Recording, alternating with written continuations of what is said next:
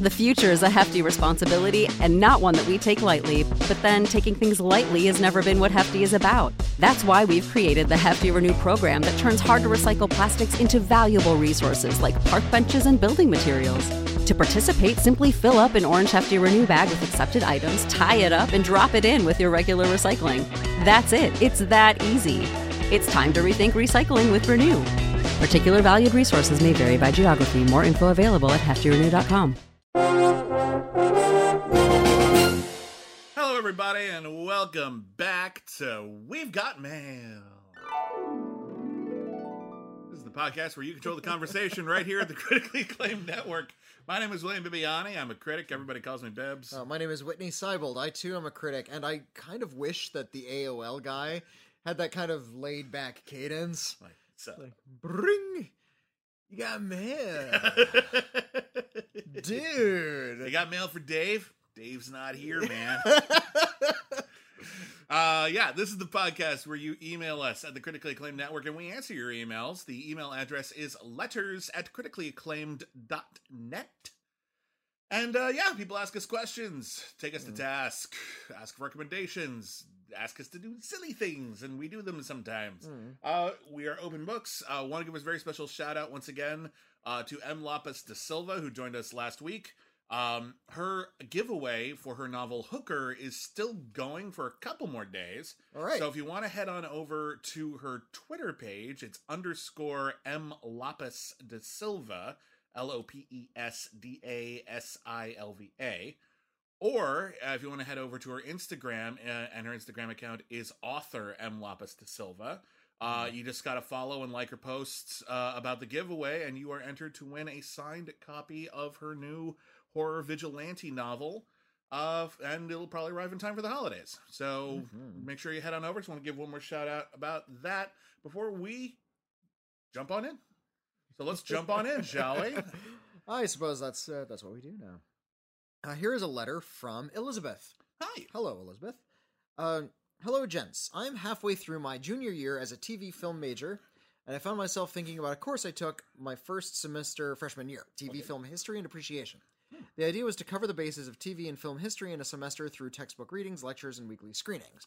Obviously, this was a daunting task for a professor to take on, as 16 weeks is not nearly enough time to fully encompass every aspect of TV and film history. That being said, I present to you today the film screenings from the syllabus from that course. That's great. Uh, I figured focusing on just film would be quite enough for an email. I would like to know your thoughts on this list and exploration of as an exploration of film history. What do you think of these films individually? Are there other films you would replace to better exemplify a topic? Uh, so just for just for clarity's sake, and I took a class just like this when I was in film school, and it's often first year baseline, just making sure everyone gets the gist of it. Uh, Um, it's basically trying to condense all of. I guess they're doing film and television. I don't know how you combine them, Mm. but like we did just film history, and then we had a separate class for TV at UCLA. Uh, was uh, just uh, here's the basic outline of film history, uh, and we're going to give you some of the big bullet points, and we're going to watch some big movies uh, throughout. My particular class had a combination of well-established classics and a couple of lesser-known films that captured an era really well. So I'm very, very curious. I'm always very, very curious about what's on a syllabus like this. Mm, Yeah. Uh, so we have uh, week one, early cinema. Mhm.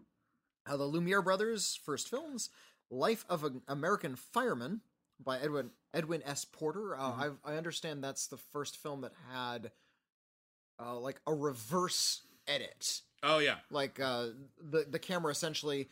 Uh, with one edit, re- rotated around 180 degrees, so it was facing the exact opposite way. Like Mm. Right. in one shot, you were looking in a window, and the next edit, you were looking out a window, and that was really revolutionary. At the well, because time. it didn't it didn't necessarily track before that. That like it used to just be you would just show, have one angle, one shot. That was the whole movie. yeah, And so the idea is by putting two images next to each other, will your mind make the connection between them? And if that didn't work, cinema wouldn't work. yeah. So it's a it was a bold move that would to start it off. Yeah. Mm. Uh, the Great Train Robbery, Okay. uh, and A Trip to the Moon. That's week one. Okay. Uh, so uh, the silent era, very very early film, super So, yeah, important. nin- 1902 and 1903, all of those ones. Week two, the the Triumph of Hollywood, Sherlock Jr. and A Dog's Life by Charlie Chaplin. Okay. Uh, All right. All right. uh, week three, Hollywood establishes the class of narrative style with Broken Blossoms. Okay. D.W. Griffith. Uh, and special note, we did not have to watch Birth of a Nation uh, in this course, but this film is still, unsurprisingly, quite racist. I remember when I was in film school, we also uh, watched it for the early age of narrative film, like as narrative film was developing. Mm-hmm. Uh, we also watched a D.W. Griffith film, but we watched, um, I think it's Way Down East, Okay. uh, which, yeah, yeah, yeah. We we actively avoided Birth of a Nation, but we still had to watch that. And I think we also watched Intolerance, which is Hmm. uh, a bit more narratively Ambitious. ambitious, but also has a very troubled history. Uh, that, moving that on. as well. Uh, week four, influential art- alternatives to Hollywood, European cinema, Nosferatu, 1922. Great. Okay. Week five, experiments in filmmaking, Battleship Potemkin, 1925. Okay. Week six, the coming of sound in the studio system. It happened one night, 1934. That's a big jump That is from actually- Battleship Potemkin all the way up to. 'Cause you're jumping- uh, you're jumping- It happened one night. You're jumping from. I'm, I'm with all of these, by the way. Like some of like the choices are kind of arbitrary. Like I might have done Nosferatu, or I might have done Caligari, or The Last Laugh for the German Expressionist era, that kind of thing. But uh, yeah, the the age in which Hollywood started moving to sound, there's quite a few years there in the late 20s and early 30s where sound design was still sort of fumbling around finding Yeah. itself and they had to completely relearn how to make a movie and a lot of things they were able to do visually they weren't able to do anymore because they had to capture sound at the same Right. time So so you're kind of skipping some big stuff also it's interesting that if you're going to really focus on that being sound it happened one night is not a particularly sound heavy film It, it is a dialogue heavy film. true though. very very And- true and it's a great film be- no one's being- arguing that And in fact, you'll you watch a lot of films from the early 30s, and you'll see a lot of really fast dialogue and a lot of um, witty banter because you couldn't hear that before. I think the film we watched in my class for around that era was uh, Frank, another Frank Capra film. Actually, It was American Madness, Hmm. which if you've It's never seen Depression. it, yeah, if you've never seen it, it's so good and nobody talks about it. Uh, it's basically you know that scene in It's a Wonderful Life where there's a run on the bank, like the depression hits and everyone runs to the bank to get their money out, which would sink the bank and Mhm. doom the town economically even more so. It's that as one movie. It's a And- big bank in a big city, and, And, everyone's and the crowd is it. the main character. Yeah, it's so good and so intense and really funny. It's great. I wish more people saw it. Uh, week seven, the first golden age of Hollywood movie making, Stagecoach. It's like Okay, yeah, I right. could see that. It's it's very it's got a very um we figured out all the nuts and bolts of Yeah. cinema. Things are starting to get really structured. Like that. That one Yeah. feels a lot more modern compared to a lot of the other. it's films it's on an incredibly modern film. In fact, it's it's a template for a lot of modern action movies to this day. Yeah. Uh, week eight, uh, European alternatives to Hollywood again. Mhm. France, Britain, Germany, and Italy. Bicycle Thieves and Beauty and the Beast. Both excellent choices. Uh, those are excellent. Um, but again, we're jumping ahead a full decade there. Uh, well, you have to. Yeah. That's that's one of the tricks. Yeah, I guess no, so. I, am sorry, you only have like what 14, 16 weeks. That's a, not a So lot tho- of time to get those are those are the only two films uh, on this list from the 1940s: Bicycle Thieves and Beauty and the Beast. You, you could do you That's do too much worse than You- that. I, Um, I might have done instead of Beauty and the Beast, I might have done Rules of the Game. mhm. Um, but uh, those are both. I, I like Italian neorealism is so important yeah, because it was such a, a, a and a slap in the face of the artificiality that had come to define cinema for so long. mhm. That's really really important. And then.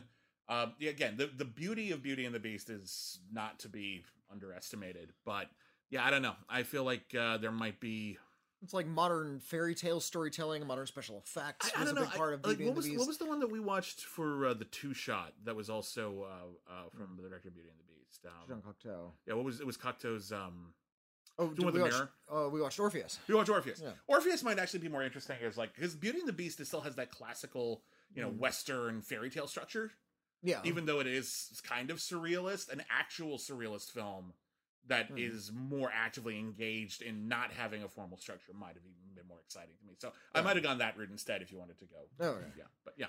Uh, let's see. Da-da-da. Yeah, Beauty and the Beast. Uh, week nine, Hmm. 1950s, television, widescreen, and color. Oklahoma was Ah. their choice. You know, I've never seen Oklahoma. Never seen the movie? No, it never came up. Okay. I, I keep meaning to. It's uh, it's uh, y- you've talked it up a lot, and Michelle's talked it up a lot. Hmm. It's but- it's a and it also in terms of like Broadway history, it's a really important musical. and and as well it should be. Uh, yeah, if you're looking for like big widescreen movies, movies that were intended to compete uh, with, yeah, it's not a bad pick. At least at least the big musical is not a bad pick. That's for certain. Yeah. I, I suppose so, but uh, like Oklahoma's a good musical. Yeah. There's and that's a like it's grandiose, but in the music, Yeah. it's not necessarily grandiose in the filmmaking. Not as much as some other films. Like you can anyway. even go to the more obscure films, more interesting. For again, I didn't see Oklahoma, but for interesting filmmaking, you get something like "Oh, It's Always Fair Weather" or "On the Town."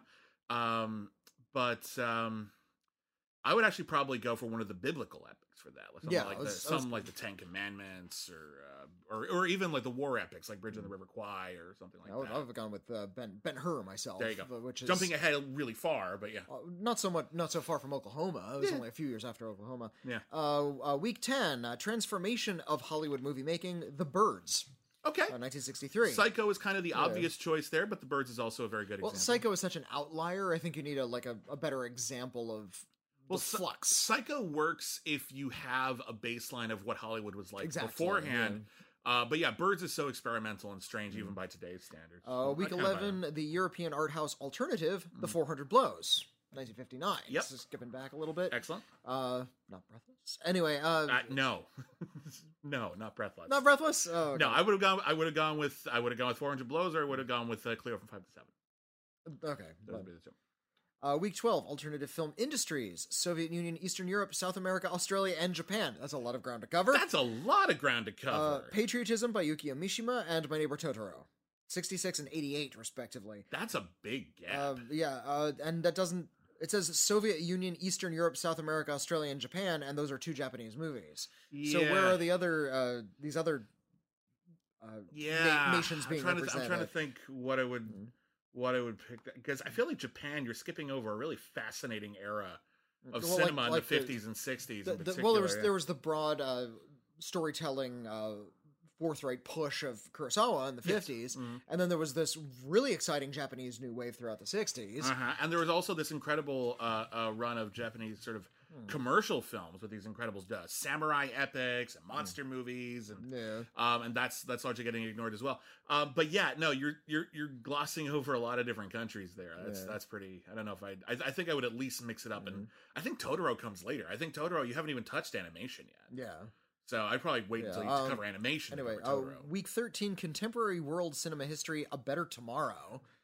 Uh, it seems Uh, like okay, contem- that's- contemporary world cinema. I mean, it's it's mm, John Woo. It's one of his less well known films over Hmm. here. It's an it's an interesting choice. Yeah. Um, I guess you could look at it sort of its interactivity with Western culture and how they're feeding off of each other, which you kind of skipped the opportunity to do that with Seven Samurai, Magnificent Seven, etc. Right, right, right. That that whole cycle. Oh, so I can kind of see that. I, I feel like you could also lot- do that with the horror genre as well, with how uh, films like Psycho and Peeping Tom Mm. uh, snuck into the giallo genre, which in Right. turn fed into Black Christmas and Halloween and Friday the Thirteenth. Um, yeah, a week 14, Hollywood thrives. What's your guess for Hollywood thriving? Uh, the, probably like the, like the seventies. I would Mm. imagine something like The Godfather. As Jaws.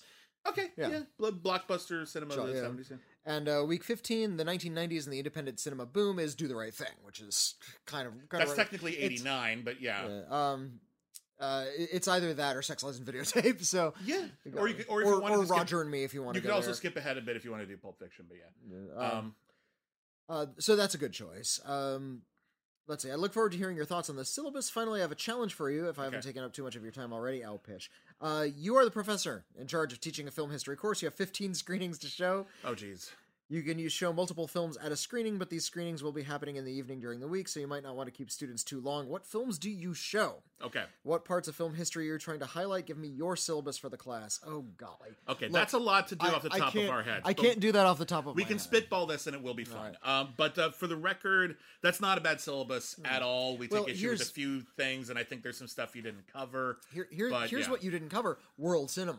Yeah, uh, these are uh, very these were lar- yeah. largely uh, American and maybe a few European films, and there- were two two Japanese Hmm. films and a uh, Chinese film in there. And and to be fair, American cinema was a very dominant force throughout Hmm. a lot of the the. the the history of cinema, but yeah, you'd have Hmm. to, especially as time went on, you'd have to actively Yeah, go out of your way to ignore some of the bigger stuff. Yeah, Yeah, I, I, Yeah.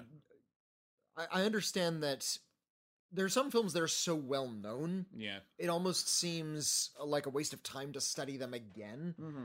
like putting up, You, I assume this is coming with a syllabus of required viewing, or at least recommended viewing. yeah. So like which would I would imagine be at least hundred films long. yeah, teaching Citizen Kane, teaching The Wizard of Oz. You know, th- this almost seems uh, churlish in a film school. I think you it's gotta- almost almost gauche to you teach pick your Citizen battles. Kane. You got to yeah. do some of them, but just to make sure everyone's Oh. got a baseline. Because again, teaching the classics and so we had a big long conversation about canon Mm. uh, last week on We've Got Mail when uh, Michelle was here, and um, uh, she doesn't believe in canon. She believes in following your bliss, and I agree with that. But I also think that on some level.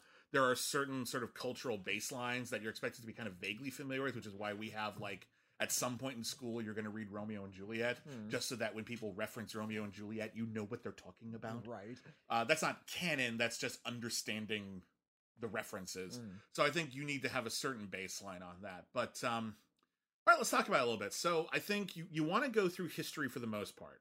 So you want to cover the silent era bit. You want to cover the Mm. So, early yeah, sound you- era. You want to cover the emerging new new uh, strains Mm. of cinema thought, neorealism, uh, French Mm. New Wave, etc. You want to cover international cinema. I think you want to try to cover as uh, uh, whenever possible different genres. Yeah. Uh, and uh, let's say, and we guess we're we're cutting it off at around the '90s with the indie boom, which Mm. makes about as much sense as anything. The last 20 years are so easy to to research. You don't really need to. Also, we don't have as much historical context to look back at them and go, "Here's what it was." Um, so the birth of cinema, very birth Mm. of cinema. How do you want to cover it? One or two screenings. Um. hmm. Yeah, they uh, this syllabus had the Lumieres, uh, Mhm. George and who was the other filmmaker. It was uh, oh, it was Great Train Robbery. Yeah, I think I think I sh- I think you show the first Lumiere films because they're so short, they're like a minute. Mm. Show those, and then I think you show the Great Train Robbery. Mm. and then I think you show Méliès uh, at least a trip to the moon. Mm. It's a cliche, but I think it's important. Um, and then you know what I would show actually, because I actually think it really brings this era to life, is a great documentary called Lumiere and Company, Yeah. uh, which is a lot of it is about the history of the Lumiere brothers and how they, you know, through the invention of their particular camera, uh, you know, jump started what cinema would come to Mm. be. But it's also a really exciting thing where they invited a whole bunch of filmmakers in the 1990s to make a Lumiere brothers movie using an original Lumiere brothers camera. Mm. And we're talking people like David Lynch getting a chance to make a movie using the first movie cameras. and it's really exciting and you get to Yeah. see just like you get to think about how how that worked creatively. yeah. Um so I like that as a that's something we shot we shot we watched in film school and I think it worked for me. Okay. Yeah. Would Would you be averse to a film like Hugo, which is about early cinema? Yes. I think it's more important in film school to see the original thing as much as possible, which is why think Lumiere Mm. Brothers is a good compromise because it's a documentary about it and it has some modern elements too. You go be on the recommended uh, watching list though. I think that's fair. Yeah. Um, okay, so silent cinema uh, progresses. We've got narrative films. You want to? How do you want to cover that? You want to like a, a screening well, of? I, I the the silent era was actually a very exciting time because film was being invented then, Yeah. and so yes, I would show. Uh, uh, first of all, Buster Keaton, yay! Charlie Chaplin, nay. Uh, I'd tell, I'd show some shorts. Maybe I throw in a couple shorts. if, just if you like um Yeah. like that that's and uh earl laurel and hardy as well in Yeah. terms of just the way cinema was used to punctuate comedic timing Mhm. those films are better examples as to the strengths of filmmaking whereas uh Charlie Chaplin was a lot more about emotion. He was trying to sort of be a, a lot more sentimental. Mm-hmm. I think if you want to show, And if uh, you're talking about sort of like craft and history and the development of the art form, Mhm. then you're going to want to see Buster Keaton. I imagine you, the film would probably settle on would be Sherlock Junior then.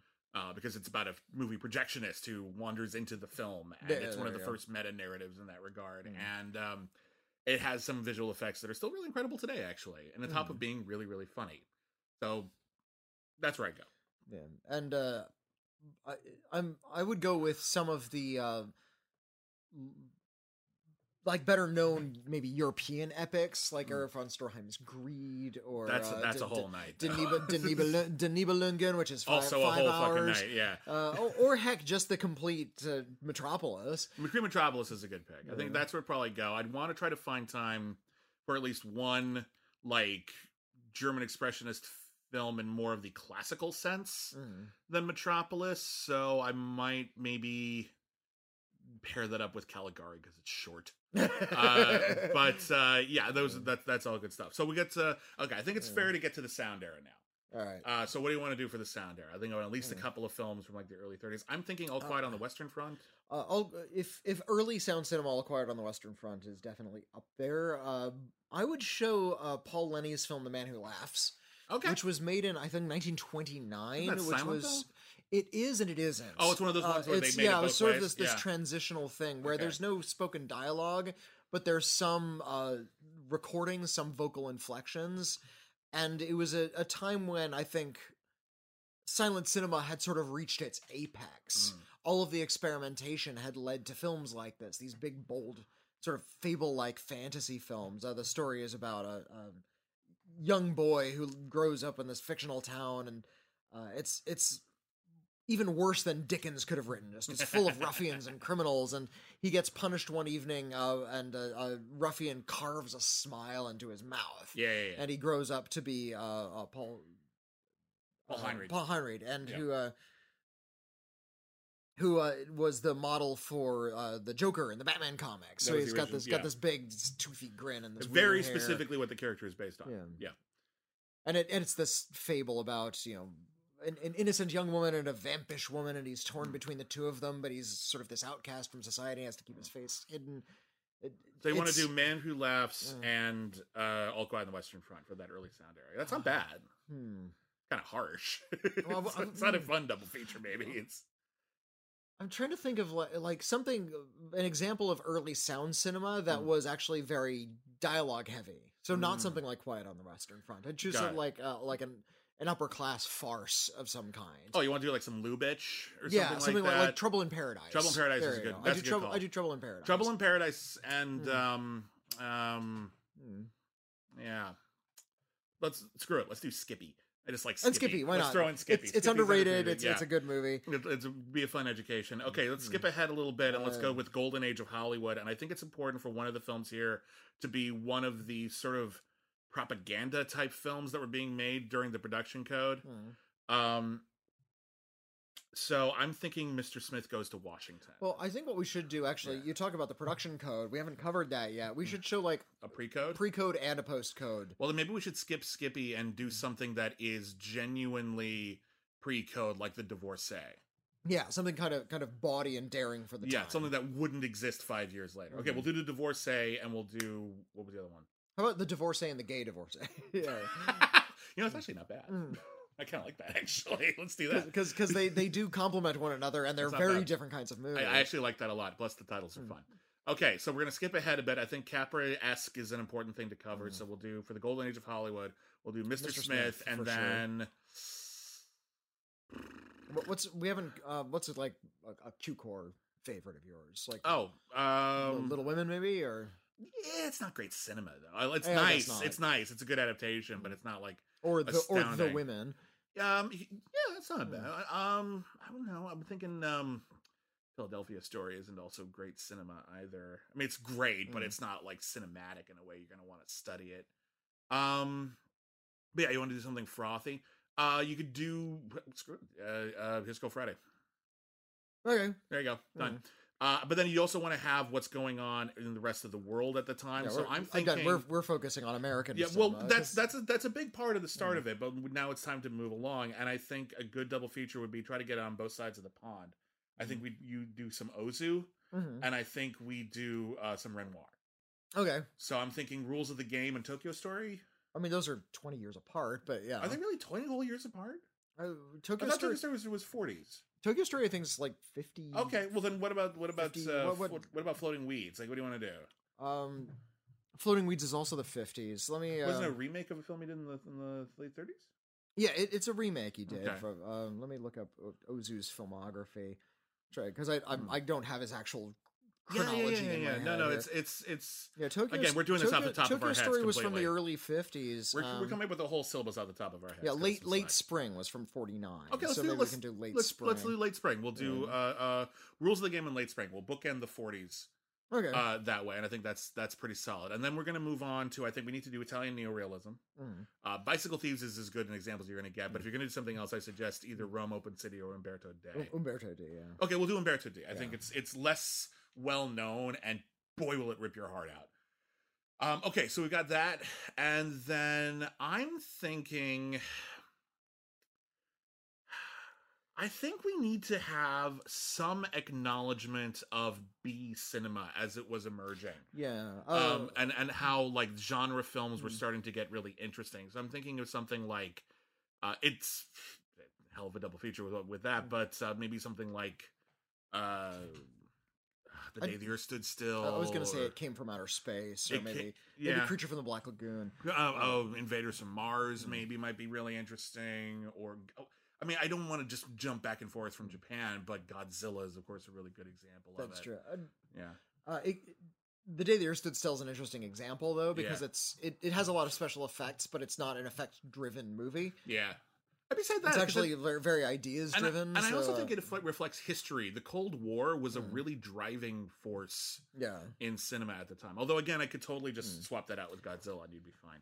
Um, I- I'd, I'd really have to do some study to get some like early Indian cinema in there. Mhm. Uh, we need a lot more examples of Russian cinema because they were doing a lot of really interesting things. very true. Uh, it was around this time that wuxia started to become a thing. hmm I would Uh, probably cover that more in the 70s.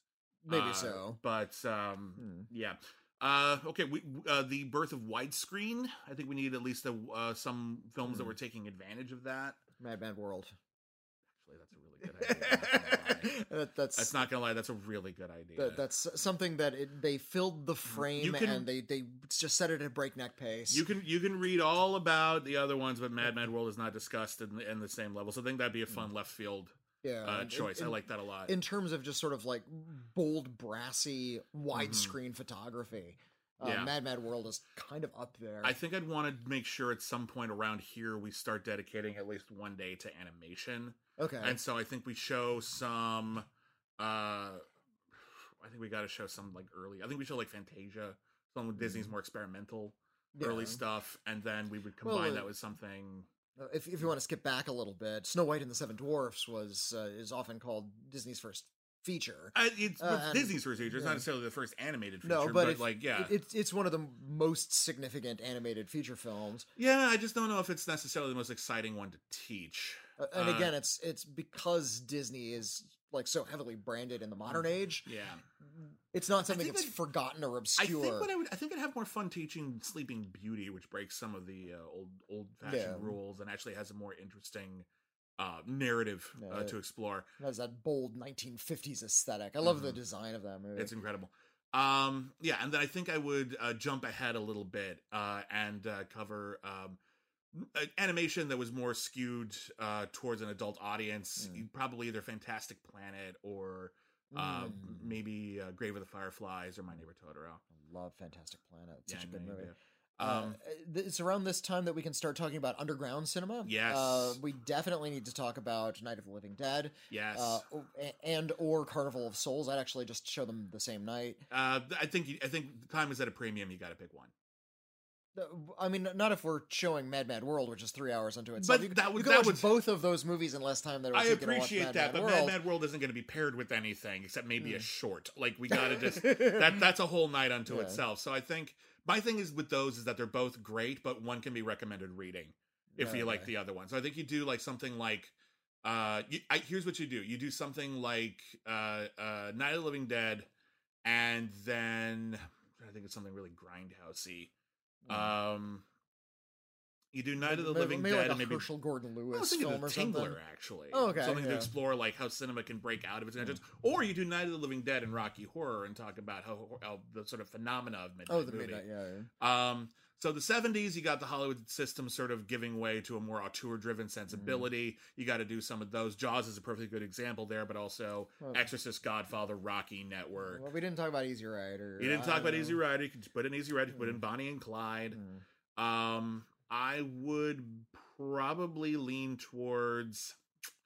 I think that warrants a double feature. I would say something like really biting, like Network, Mm. and then something a little bit more, Warm. a little bit more warm. Yeah. What do you What do you think would be warmer than that?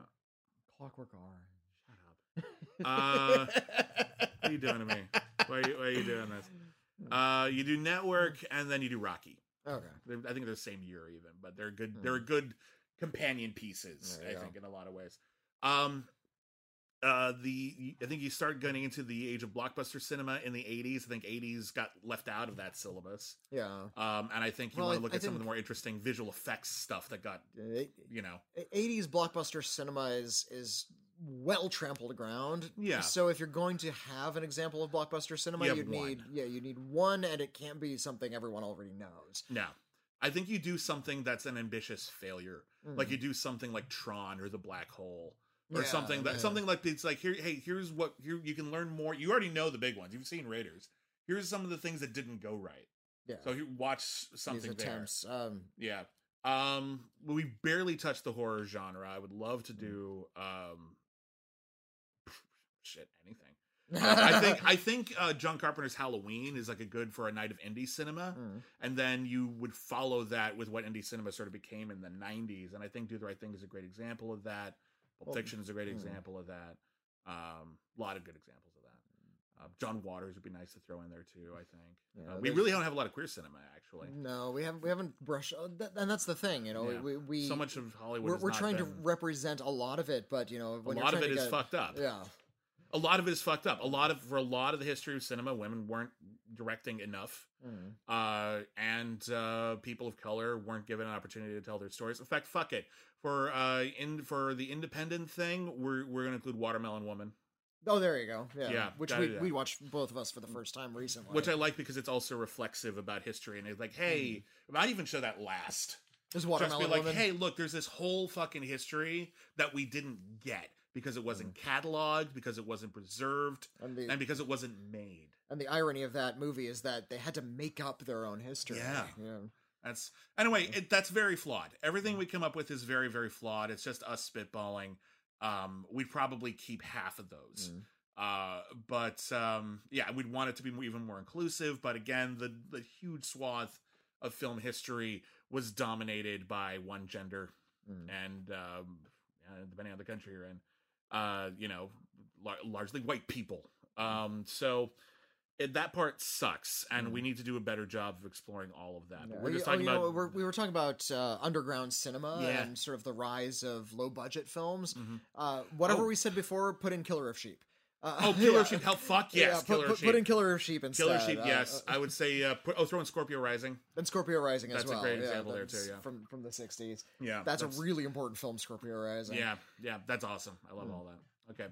Um. Anyway, hopefully this was interesting, and if not, we apologize. Let's. it's just us kind of spitballing. but yeah. Let's. Uh. Let's move on. All right, here is a letter from Daniel. Hello, Daniel. Okay. Um, dear Bibbs and Witney, I'm curious if there are any filmmakers whose work you like in spite of profoundly disagreeing with their political beliefs. Ah. If so, it'd be interesting to know uh, whether and how the disagreement or just the awareness of the politics has colored your view of their work over the years.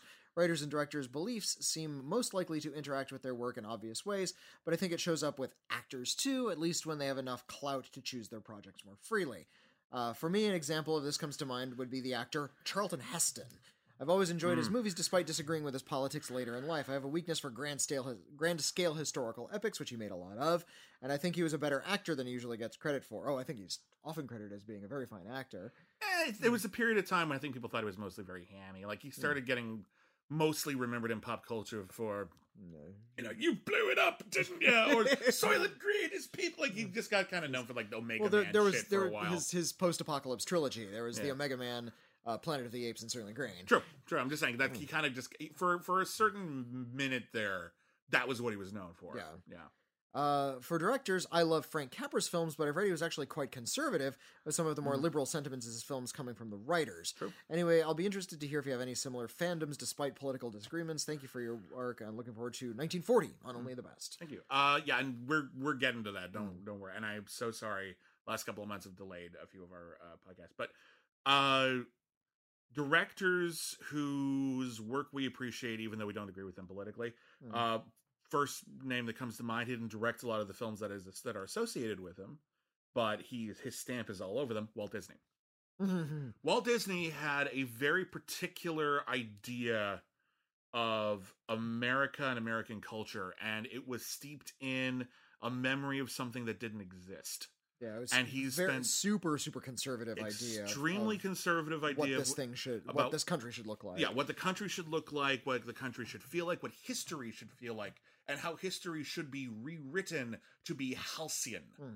which is one of the reasons why films like Song of the South have aged so very, very poorly because they represented an idea that, oh, was it really so bad? Yes, Walt. Yes, Well, it fucking was. And that's been my objection to just the company at large, even after Walt Disney passed away. yeah, it's a whole is- ethos you know, it's, it's been Yeah. generations hence, and they're still trying to present the world as, uh, excuse me, a very simplified place. Yeah. with easy answers. That even applies to stuff like Star Wars. And, and and here's the thing. Hmm.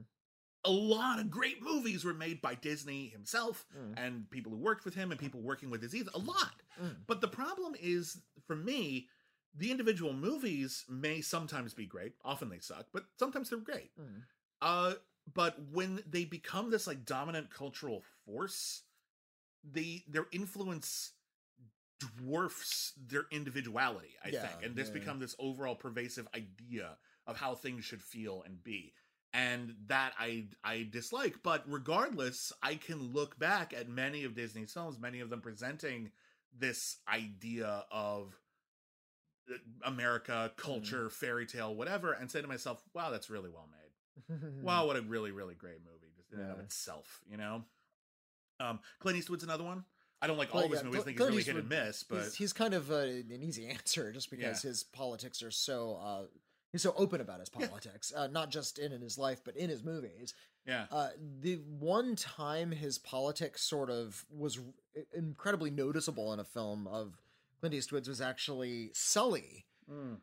I mean, his he he's al- always had these political leanings in his movies, but Sully was very like 2000s conservative. Uh, it was about it's a true story about a pilot who experienced some uh, plane trouble. He's played by Tom Hanks in the movie, uh, and he makes some uh, last minute decisions to save uh, as many people as he could, and he lands the plane in the Hudson River Mhm. uh, the plane is lost and the movie is about how like these evil aviation f- federation workers are now out to get him. And they're going to get him in court because he lost a plane and he's this old white guy who should have retired a long time ago. And it feels very political cl- politically cl- coded in the way that uh, victimhood is something that people are trying to sort of put on themselves that there's this evil cabal of uh, organizers who are out to get the good old fashioned white guy, Mhm. and that that's a very modern thing, and that was very obvious that that's what that film was about. Ah. Especially when you look up the true story and learn that that's not what happened. yeah. Nobody to- was out to get. They had to make up the persecution Yeah. in order to f- get the persecution complex. Mm. Uh, that yeah, and he would eventually revisit that in something like Richard Jewell, which Mm. is another movie that is about the media persecuting a guy, which is yeah. which plays pretty good on its surface until you realize that the people who come across the worst are being misrepresented in various ways in Mm. order to make a point. That's when it sucks. Like I can Yeah. I can handle. I mean, I I don't like every movie he's ever done. I think Million Dollar Baby is really ham fisted. I don't think it. I think there's a good performances Well, in it. I Most of his think, movies are ham-fisted, I but I think he had subtleties. I think. uh, if, uh, you ever saw Hereafter, I think that's actually a pretty complex movie. There you go. Uh, but uh, yeah, no, but a- again, I think many of his films are truly excellent, whether or not I agree Mhm. with his political beliefs or even the underlying themes of them. Yeah. Uh, but uh, that's a, that's he's one of the more prominent conservative filmmakers Mm. that we have. So, or at least openly conservative. Mhm. So, uh, those are some examples. Um, again, it's not a matter of judging someone's politics; it's a matter of Mm. judging the films. And if the and films there- are steeped in those politics and we have an adverse reaction to the themes that are being explored, that is a fair reaction, Mm. I think. And- It's a, might be a personal reaction, is why we have to discuss it, but it's not like saying the movie is bad because the politics are different. Like, no, I had an adverse reaction because this movie espouses something that Mm. Absolutely disagree with and find unethical or immoral Mm. or etc. That's that doesn't have to be clutching pearls. That can just be Mm. I found the movie to be in poor taste. yeah. That's all that needs to be said. Yeah, Well, not all that needs to be said, but that's that's what that's what yeah, needs to be discussed. there there's a, a whole we, we just discussed how the, the history of film is dominated by white guys. I'm still mad at our And, uh, syllabus. I actually think we could have done a lot better, and I, I- we, we could we could be talking about that for like six hours, Mm. and, we still wouldn't be satisfied. with yeah, and, that we and even whatever we came up with, we wouldn't be satisfied because we'd Yeah. be leaving so much off. yeah, we didn't get any uh, uh, like uh, South American uh, cinema in there, like at Mm. all. I- Yeah. we would we would need to go back and make sure we put something in, you know. Mm. Um, but yeah, there's, there's a ton. Again, hi- history, but we live in America, so we tend to go for American films first because that's what we've seen most of. Yeah. And It- and again, Hollywood has been think- a dominating force in the industry, but that's no excuse. Yeah. I think, um, and this is a prejudice of mine, I think a lot of the more interesting things that happen in cinema come from overseas, especially when you're looking at particular eras. Well, not, because- not not that America is, is creatively bankrupt, but I feel like The studio system made everything follow a pattern for so long, maybe different patterns, and when but when interesting yeah. things came in, it was usually infiltrating from other places. yeah, or at the very And- least the and American- independent scene. And like- then and then studios would go, "Oh, is that making money? Okay, we'll do that." And then we'll make that into a formula, and then we'll rob it of its power. Mm. Happens all the time. Uh, but I, I've always bristled at uh, films that celebrate a certain kind of masculinity. Uh, action pictures and war pictures that that present The man these, up philosophy. yeah, these sort of caricaturized versions of idealized masculinity, guys with guns. Mhm. Uh, so it- it's difficult for me to recommend um, and get behind the politics of films like The Good, the Bad, and the Ugly, or uh, films that are about like guys with guns getting revenge. Uh, Yeah. over some something that like happened to the women in their lives because that's Mhm. typically the pattern that it would follow Often, yeah. uh, the whole uh, uh, fridging phenomenon. Mm-hmm. The the phrase wouldn't be coined until later, but it applies to an entire genre that started Mhm. in the seventies and before. the so searchers, the searchers features that. That's what Yeah. it starts with. Yeah. I think the the Searcher. I rewatched the Searchers and Mm-hmm. actually found it to be an incredibly nuanced film that could play as uh, criticism of that kind of masculinity. Sure, but it's also built on it. It's also, but it's also built on it, and Yeah. uh, I. I have trouble getting behind the politic of a film that celebrates male violent action. Mm-hmm. Specifically male, like Spe- the- as if- specifically- as if, the status quo and the heroic nature of man comes from their capacity for violence. for for for violence against others and and how the violence that is beset upon them is evil but the violence that they put upon others is heroic Mhm. uh, even that's not to say even, even if it's an well. identical act That's not to yeah. say it can't be done well, and you you like a lot of action movies. I've liked a lot of action movies yeah. and I I see how and have felt the catharsis of uh heroic violence Mhm.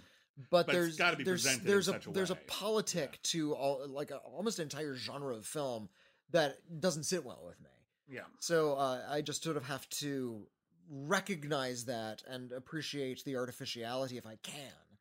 Uh, but often I can't. Mhm. Often it's difficult for me to, to get past these very basic moral lessons that are constantly being retold from male filmmakers to, uh, Yeah.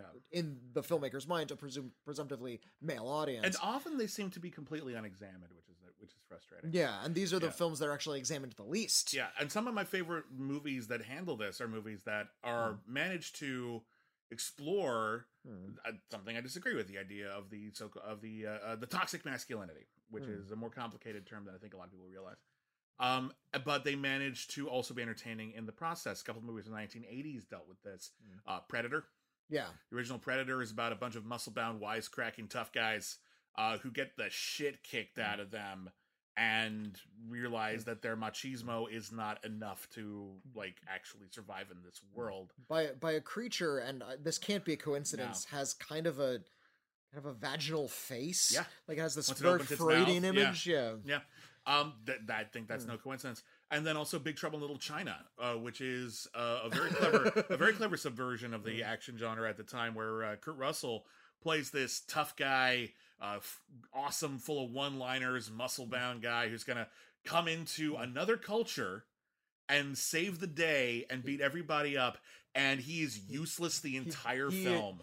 He doesn't realize that he's a supporting character in the movie. He he's- thinks he's the lead actor. He's Dennis Dun's comedy sidekick, Hmm. but because it's an American movie, he's foregrounded, but the movie knows he's shitty. He gets to do like one cool thing Hmm. at the end, and it's like the movie just gave him a gift. Like, hey, Kurt, you made it all the way to the end and you didn't die. You get to throw a knife.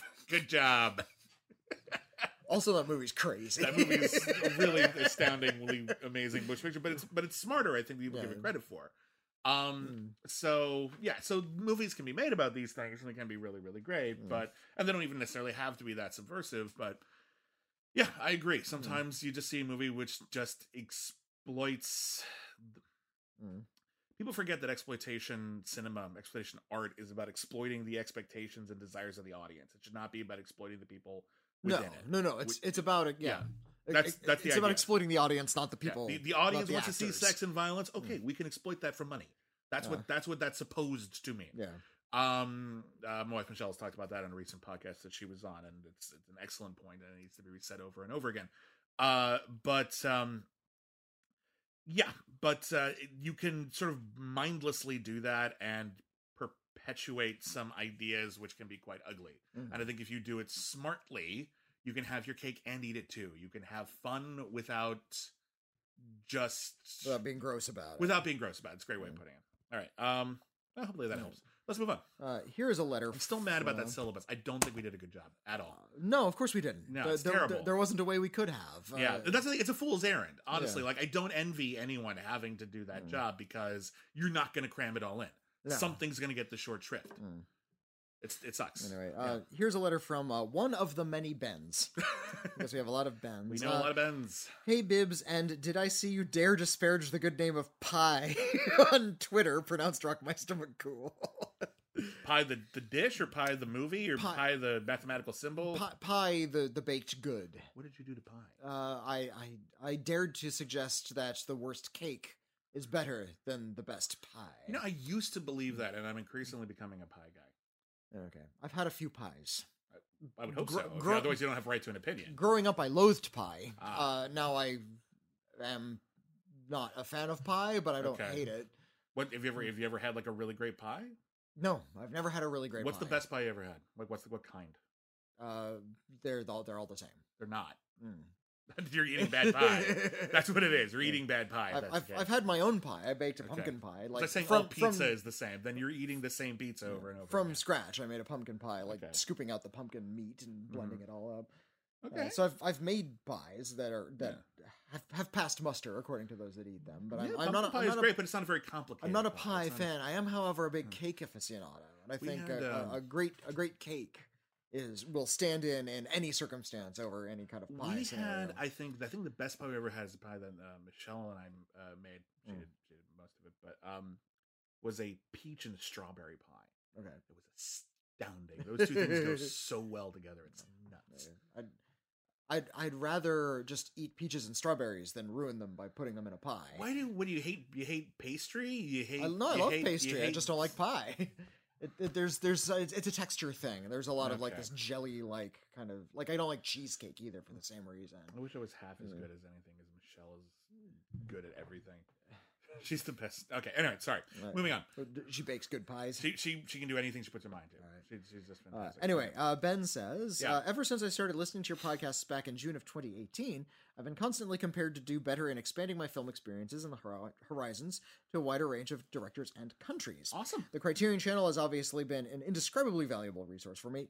It is. Yeah. It's just a, it's the it lays the path out in front of you. Mhm. And a Mubi subscription has been even better for finding some really unseen gems. Mubi is really terrific. too. Yeah. We need to start delving into Mubi at some point. Mubi's a really good service where they actually have a lot of independent international cinema, but their thing is that they actually only license their movies for a very short amount of time. Yeah, so you really got to be. So you have you have it. like they have what they have for like I forget I think it's the month, and then you Mhm. have that much time to watch it, and then the menu changes.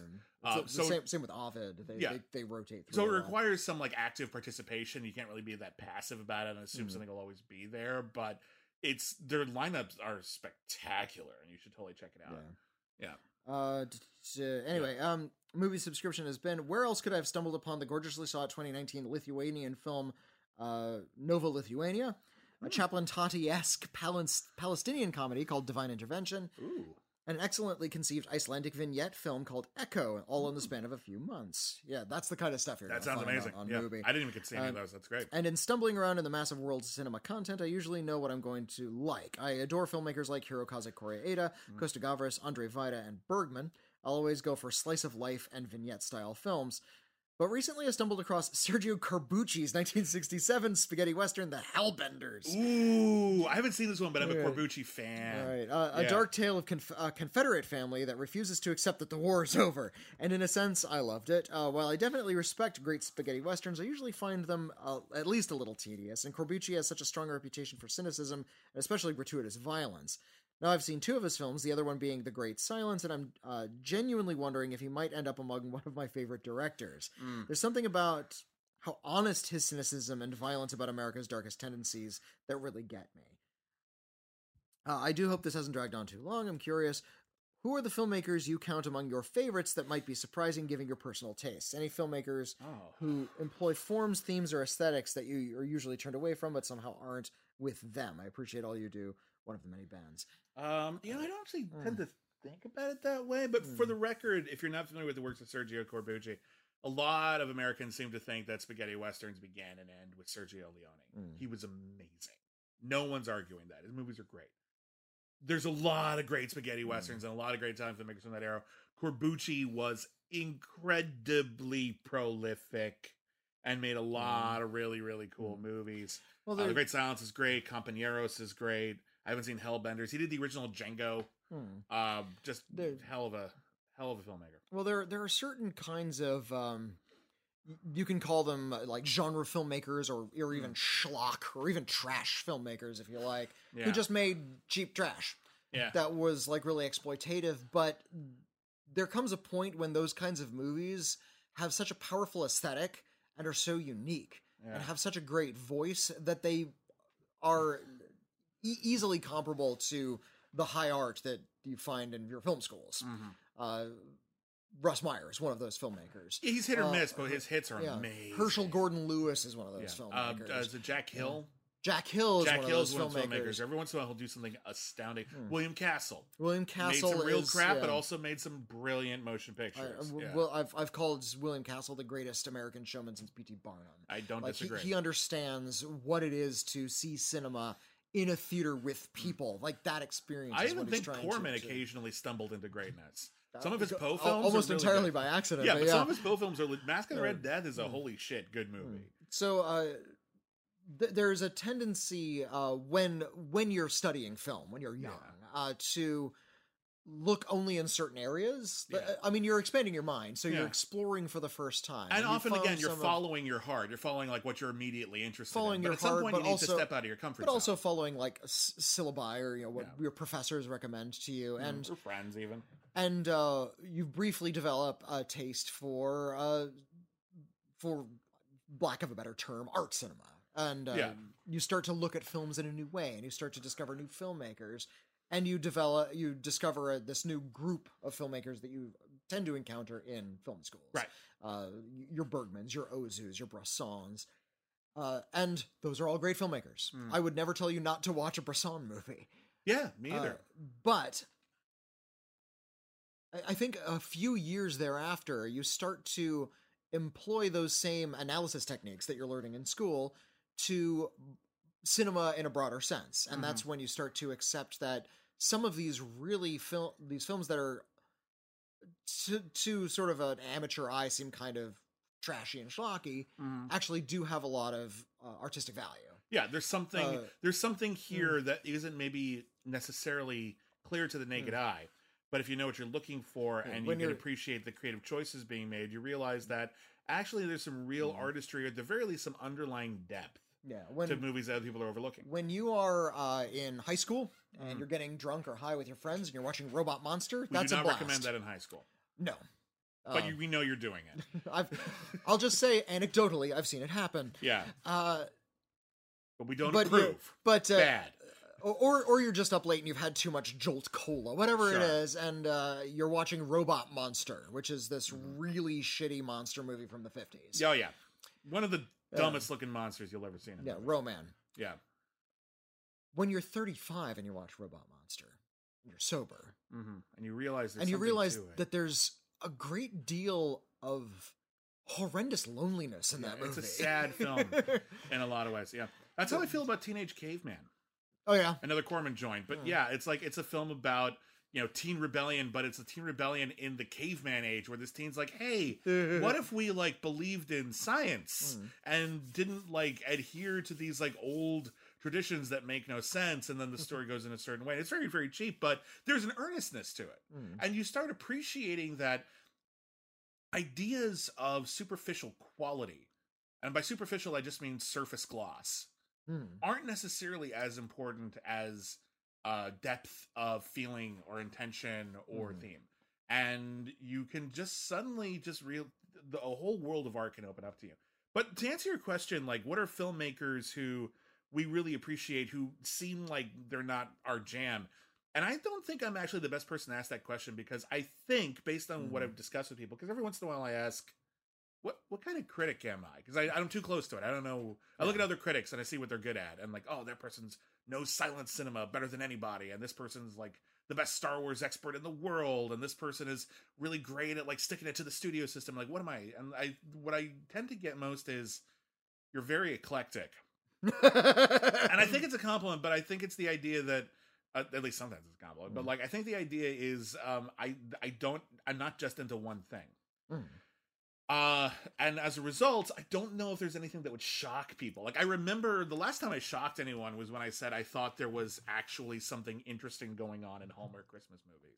Okay. Yeah, Yeah. and I again, I'm not saying they're all brilliant cinema, but I think there's they, they I was just describing this on another show, but like uh it's like somewhere off in the corner of Hollywood there was a petri dish that was left unattended for like 20 years and when we finally like turned on a light in that back room we realized that a whole forest had erupted and it became its own thing Here, uh, I, I would I kind it, of found that fascinating, and I like Mhm. those movies because I think they're working on an interesting wavelength, even when they're even when they suck, even when they espouse things I disagree with. I, I would put it this way. Uh, I worked in a movie theater for many years. Mhm. Uh, a movie theater, no matter if you work in food services, you know how filthy those places are. Yeah, How how dirty it is back in the I kitchen. have. And uh, I have. I've worked there. Uh, it sucks. I, I can tell this story because the theater's closed now. But uh, we it, we had an ice machine behind the concession stand, and uh, we never cleaned underneath it. Ooh. We also kept the popcorn kernels back there, so things Oh. would spill under the ice machine a lot. Ooh. One day we moved the ice machine, and there was, no lie, a four foot popcorn stalk growing up out of the drain. like somehow some organic matter had mixed in with that drain, and it, like it had taken root, and Oh it was growing. God. That's amazing. Yeah, like we wanted to leave it there. We wanted to see how if we could start growing our own popcorn underneath the ice machine. That's Hallmark. It's disgusting, but life finds a way. You're not wrong, but like, Hmm. but here's the thing: I still think it's worthy of study. And a lot of people were saying, no, it's not. And I'm like, I think it is actually. Yeah. And good or bad, it's a whole genre. It's a self perpetuating thing now. And I think it's fascinating. So I don't know if there's anything I could say that people would be like, wow, Bibbs is into that. Hmm. Um, but uh, I will say uh, maybe the thing that maybe people would find surprising for me, maybe, I don't know. Um, because they're often about characters that I would find completely insufferable in real life, but I find them absolutely fascinating and charming and wonderful when Whit Stillman covers them there's he Whit Stillman is an indie is an independent filmmaker who's responsible for a series of films called Doomed Bourgeoisie in Love. Mm. That's the unofficial title of his basic most of his oeuvre, and it's basically insufferable yuppies. Rich white 29 year old yuppies who don't have any life experience, but they're really, really smart. They're educated, but they have no wisdom, yeah. and the movies are just barely self-aware enough to understand Mm. that. Like Whit Stillman knows what he's doing, but the movies themselves aren't super cynical about them. Mm. And yeah, I when I was a kid and I was I was and I was starting to get into shit. I was getting into like Eraserhead and Yeah. I was starting to watch like grindhouse movies of the 70s and then all of a sudden I saw Whit Stillman's Barcelona. Uh, which is about two yuppies in Spain Mm. falling in love, and all of the people in Spain hate them because they're yuppies, but they're And- kind of cute, so we'll we'll have sex with you anyway. They're, they're kind of cute, and by the end of the movie, like they kind of realize that they're horrible people, but Mm. they're not in a place where they know how to deal with that. They can Yeah. just keep on being horrible people. And from And there, by horrible, like they're not abusive or No, anything. they're They're, not- just they're not just cruel, twisted. cruel and se- like they're they're just selfish. they're and self. I wouldn't call them cruel, self-absorbed, but they're selfish. They're self-absorbed, Mm. and that's the kind of person who, in real life, I would want nothing to do with them. Mm. But Whit Stillman understands the underlying tragedy of the ignorance of the intelligent, yeah. and I that that led me to Metropolitan, which is genius. That led me to. I'm not huge on Last Days of Disco, but uh, uh, Damsels in Distress is really yeah, Damsels in Distress is really good. Absolutely and, and, delightful. and Love and Friendship was one of the best films of this year. So uh, uh, uh, yeah, Love and Friendship is an adaptation of a Jane Austen, actually an unpublished Jane Austen novel, but um, at least in our time. Uh, but it's wonderful and it's definitely of a piece with his work. So I don't, I don't know if people would assume that I would be into something so bourgeois, but there you go. but then again, I don't know. maybe it would. I don't know. I'm into, I'm into a little bit of everything. I don't know. How would you characterize me as a critic? What am I into? Anything Like, that not corporate. What's your, who's your favorite corporate filmmaker? Someone who just is like- relentlessly corporate, but you Hmm. like their work. Oh, that's a good question. Yeah. I mean, I, I I'm very fond of like later day Spielberg. Okay. Like, But that's not fil- that's not his corporate like- level though. That's not like Spielberg. But these are corp- big studio films. Yeah, but that's not Hmm. those aren't sellout movies except for like Ready Player One. Uh, uh, the Wachowskis, uh, I, I like them. Uh, I like you know So sort of they're their they're still kind of outliers, kind but of I kind of I koo- kooky experimentalists. yeah, I'd say no. I think that's the, you're picking outliers though. I'm talking people who actually work within that system and aren't Hmm. constantly stretching it. Uh, I'll say this: Jon Favreau, I think, is a very interesting filmmaker. There you uh, go. Because I think he's capable of a lot, and I saw him sort of come up from his indie roots, and then I saw him make a. F- I think his most interesting film is Zathura. It's the most interesting film, really. Because I think that's sort of the the bridge between his indie days and his blockbuster filmmaking. Hmm. Uh, because he, if, if you read some interviews with him, he says he wanted to do as many uh, practical effects as he possibly could. He only Yeah. needed to bring a lot of character to it. He was really kind of interested in the personalities of these kids, and you can see him turning from somebody who was uh, making these kind of soulful character dramas into somebody who is doing something a little bit more spectacular. And uh, even though it's not his best movie, I think it's really exemplary of his skills as a filmmaker. Hmm. And I, I really like it when he does Chef, but I also really like it when he does Iron Man. I like that Iron Iron, Man's Man great. movie. Yeah. Iron Man's great. Love Iron Man. Hmm. Um, I, hell, increasingly over time, I, I I think the Lion King is doesn't work at all. But Oh, I increasingly no. over time, I like his Jungle Book. I think his Jungle Hmm. Book mostly works. Mm, I'm, I'm not so fond of Jungle Book or of The Lion King. I think Uh, Jungle Book became its own thing. I think he managed to turn it into his own thing. I know he he's responsible for uh, uh, the Mandalorian. Yeah, well, partly. I don't think he's, I think he's he, one like, of the is he one of the showrunners? He's one of the showrunners Okay. with Dave Filoni and I, I think someone else. I don't I don't follow it too closely. I'm like I watched the first couple episodes and I'm like I get it. I'm not Mm. super into it. But then everyone kept talking about how amazing the season was and I'm like, you know what? I'll I'll I Mm. didn't dislike it. I'll watch it. So I'm about halfway through season one. Um, Fine. Uh, if it gets a lot better, cool. But like I, I can see why people like it. It's Lone Mm. Yeah, Wolf and Cub and Star Wars. so Cool. why not? Yeah. Yeah, it's episodic Lone Wolf and Cub and Star Wars. Cool. All Okay. right, I, I get it. I- I don't hear- love it yet, but I hear that like the Mandalorian isn't Boba Fett, but I've heard Boba Fett is now in the show, so like Uh, that's a, yeah, yeah. That was a big reveal, but now the cat's out of that bag, so we all know it. That's not a spoiler. Anyway. No, not now anymore. I Yeah. guess. Yeah. um, yeah, my, my favorite corporate filmmakers. Yeah, It's- but that's the thing. You- I- you I- you you defy the expectation corporations have Mm. that you will fall in line and accept their their schlock. Yeah, And fuck Some- corporations. I don't know them anything. and again, sometimes you like their movies a lot, but Oh, I'm curious if there absolutely. any filmmaker who Hmm. generally works within that corporate environment who you dig. And I think Favreau's not a bad example. He's Hmm. got kind of one toe out of it, but he's Yeah. increasingly just Disney's guy. Yeah, I, I I do appreciate the filmmakers who can work with both. Filmmakers like Richard Linklater. Yeah. he can make just sort of a, a enjoyable mainstream Hollywood picture, but he can Mhm. also do these interesting Mm. social experiment kind of Soderbergh. movies. Yeah, Soderbergh is another, good one. example. Uh, I really wish he would dip back, but Peter Jackson did some really interesting stuff early in his career, and he went full corporate, and he hasn't gone back and forth. He's been yet. doing like documentary stuff lately, and I appreciate that it's Mm. like interesting. But like, I feel like he turned into a little bit of a Zemeckis, where he got kind of in love with the tech. yeah, yeah. and he maybe is due to Mm. maybe. I I think he- I would love to just take the money away from him. Yeah, I just yeah. want, just want. I'm not, I'm not trying to make you a, a, a, a pauper. I just want you to make a movie for five hundred thousand dollars and see what you do. Mm. Like, I just think that Yeah, would the, be fun. The Yeah. last time he did that was like in '96. He made that film Forgotten Silver, oh god, that's uh, great. which is a really funny movie. Watch. Listen, don't. If we've talked about it before on a podcast before, but if you don't know what we're talking about, don't let anyone tell you anything. Just watch the movie Forgotten Silver. Mm. It is the Peter Jackson movie no one talks about. Fitting goes to the title. It is so interesting and good. and then once you're done, do Oh, some you know, research on it because it's Actually, great. actually, watch Forgotten Silver and The Watermelon Woman back to back. That'd be an Ooh, interesting that's- double feature. That's a great double feature. That's a great double feature. I love that. All right, moving on. Uh, uh, here's a letter from Brian, uh, Agents Bibbs and RMC.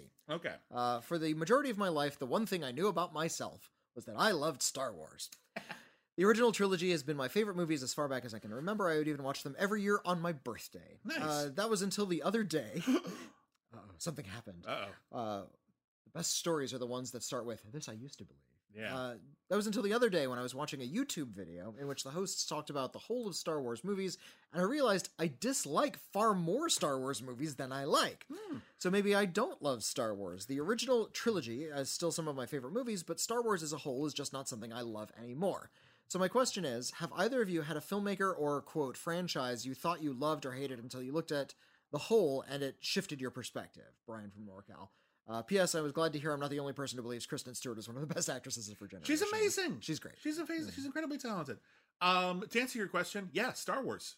Mm. Uh, we we came to this realization a, a while ago, and I was a bigger Star Wars nerd than you. And Mm. you know, it's funny. People tend to think that I'm sort of anti Star Wars because I'm quick to be critical of it. Mm. Quick to be critical of it because a there's a lot to be critical of, and b it's punching upwards. It's it dominates the the discourse. It dominates the popular culture. Yeah. um we we need to be able to criticize it. And i get the impression everyone's like oh don't don't be critical of star wars right now. We're all enjoying it. Like well when are you not enjoying it? Yeah. now is the only time when you, everyone's enjoying it is the only time one can be critical of star wars because that's always. So we're stuck with it.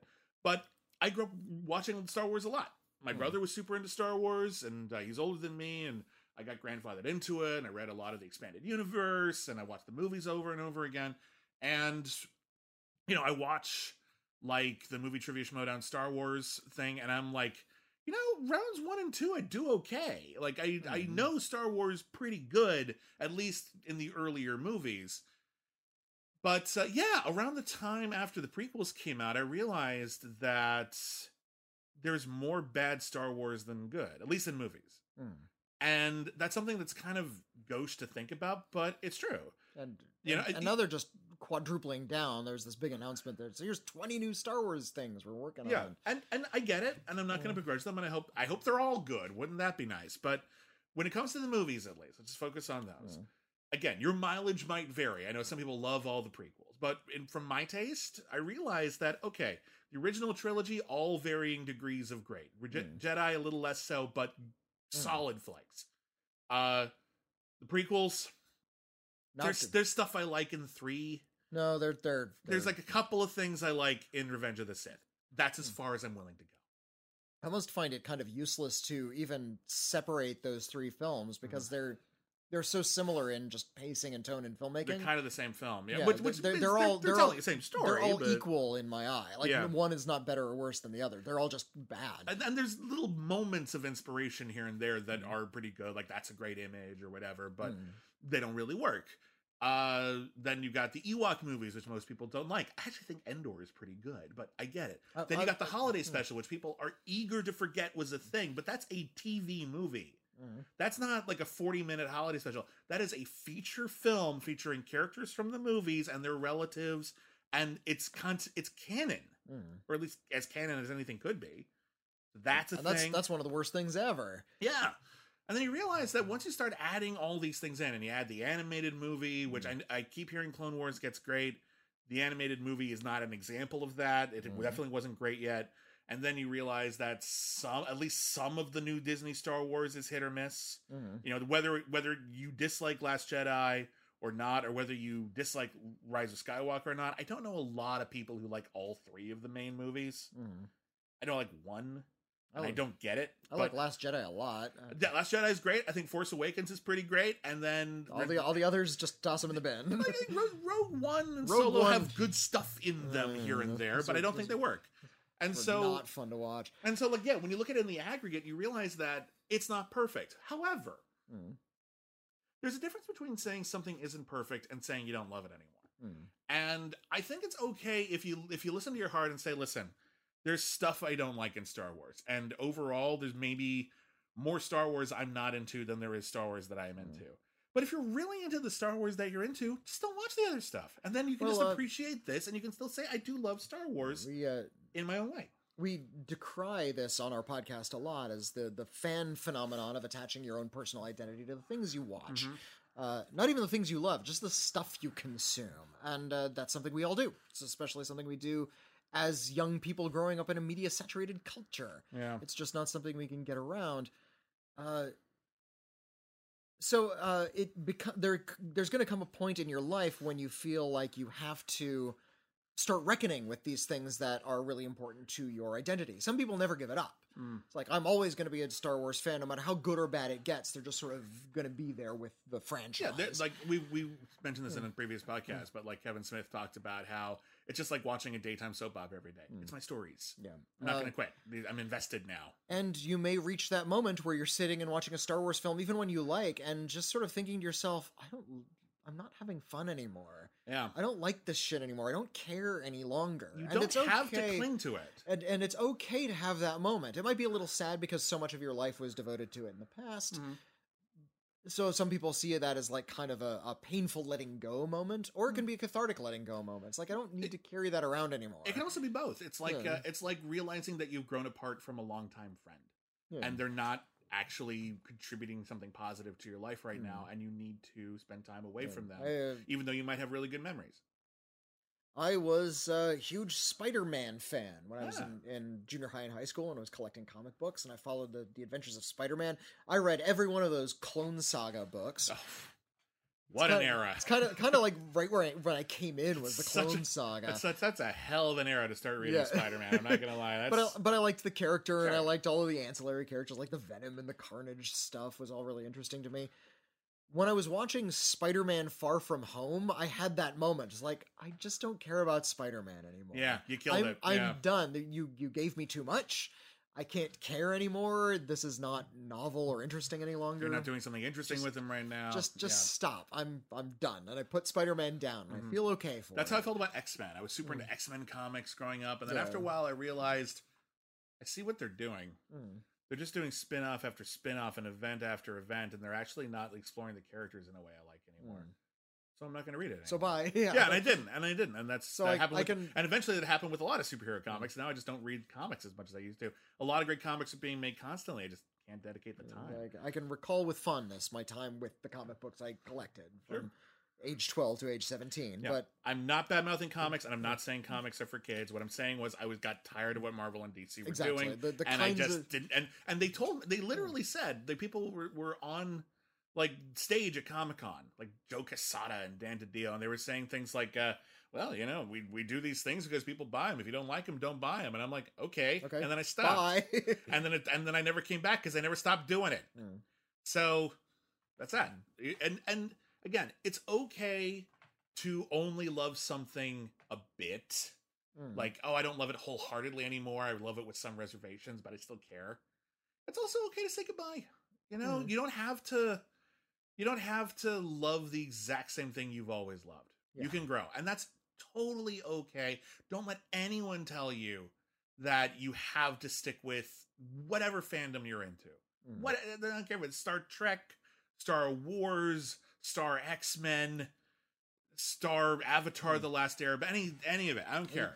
Even if it's socially awkward, like you're known as the Star Wars guy. Yeah, it's just like you know what.